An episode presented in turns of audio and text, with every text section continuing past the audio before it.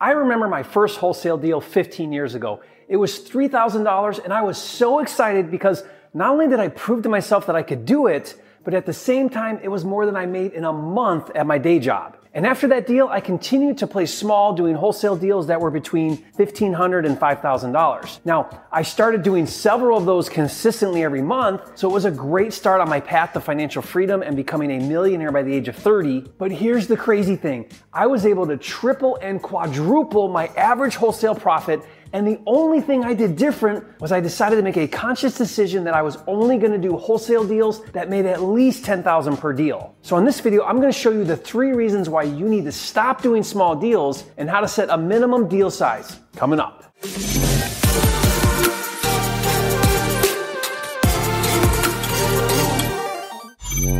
Hi, it's Jerry Norton, and on this video, I want to help you step up your game and help you stop doing small deals. Most wholesalers, especially in the beginning, are comfortable doing wholesale deals that make 5,000 or less per deal. Now, if you're just starting out, that's fine. But after getting a few deals under your belt, or if you've been flipping houses for a while, it's time to raise your minimum deal size and be willing to walk from small deals. The biggest thing you need to realize is that your job as a flipper is not to create deals. It's to find deals. You don't create a motivated seller, you find an already existing motivated seller. When you're trying to squeeze $2,000 out of a deal, you're spending time with someone who's not really motivated, so you're working really hard to create a deal. There is a huge difference between being a deal maker and a deal finder. A deal maker has to be an expert negotiator and has to work really hard to force a non-deal into a deal. A deal maker is willing to negotiate and come up on price. Being willing to negotiate and come up on price is hard to delegate.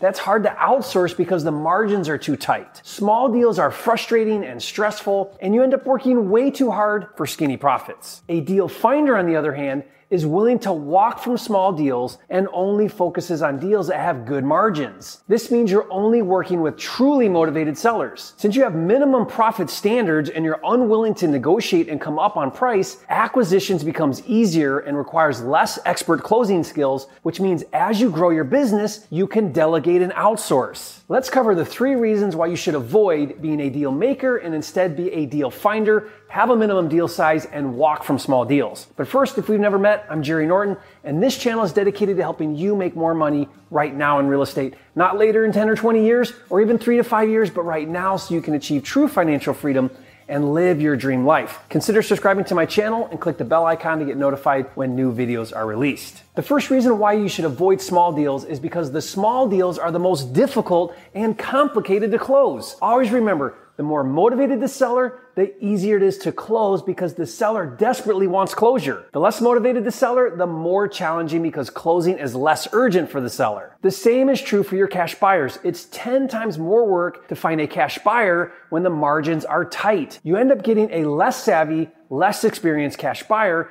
and you work a lot harder selling him that it's a deal. Reason number two is that small deals take a long time to close. The seller is less cooperative to close quickly and handle any issues that come up. I remember one of my most difficult deals. The seller wasn't ready to move out on time, and I ended up helping him pack up his stuff and I even picked him up to go to the closing. And my wholesale fee was only $3,000. Now, reason number three to avoid small deals is a big one. When you are willing to walk from the deal and you do not negotiate, the deal size magically goes up. I can't tell you how many deals I've done where I was willing to walk from a deal and the seller came back and accepted my price. Sure, you'll miss out on some deals, but this will be offset by the number of deals where the seller comes up to your number. When you budge from your number and you're willing to do a small deal, you have a scarcity mindset. You're saying to yourself, I better take this small deal because I don't believe I deserve a big deal and I don't believe that there are other better deals out there, so I better take this deal. Instead, an abundance mindset believes you deserve a $20,000 wholesale fee. And if you miss out on this deal, there is another one right around the corner waiting for you. I recently was coaching two full-time wholesalers who were in the same market. Since I was coaching both of them on growing their businesses, I was able to compare each of their business models. One had a minimum wholesale deal size of 25,000 and the other would take any deal even $3,000. The wholesaler that had the minimum deal size of 25,000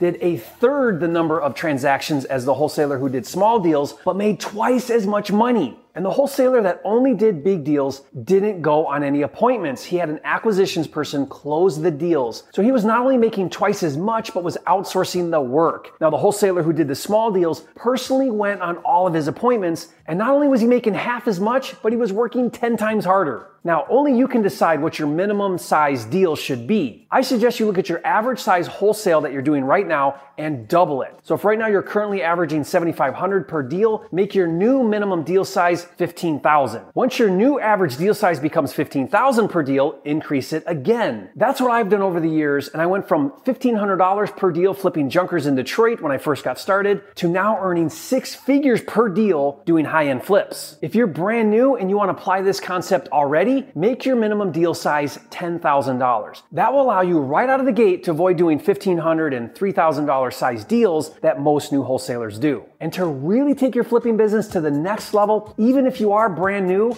you need to get my Flipster deal management system. If you've never heard of Flipster, it's a cloud-based, all-inclusive house flipping deal management system. Not only does it organize, streamline, and automate all of the steps to flipping houses, but it actually finds and funds deals for you. So if you're looking to double, triple, and quadruple your deal size and profits, Flipster can take you to that next level. If you're into flipping houses, you owe it to yourself to check it out. Just click the link in the description. If you learned something in this video, show some love, hit that like button right now. And if you haven't yet, be sure to subscribe. I'm dedicated to helping you make more money in less time flipping houses so you can live your dream life. Click the bell icon to get notified when new videos are released. And if you want to take this same concept and apply it to fix and flip and start earning six figures per deal, be sure to watch this next video where I show you how to do it with two six figure case studies. And remember, it's not about the money, it's about having the time and freedom to have, be, do, and give everything you want in life. That's what it's all about, and I'll see you on the next video.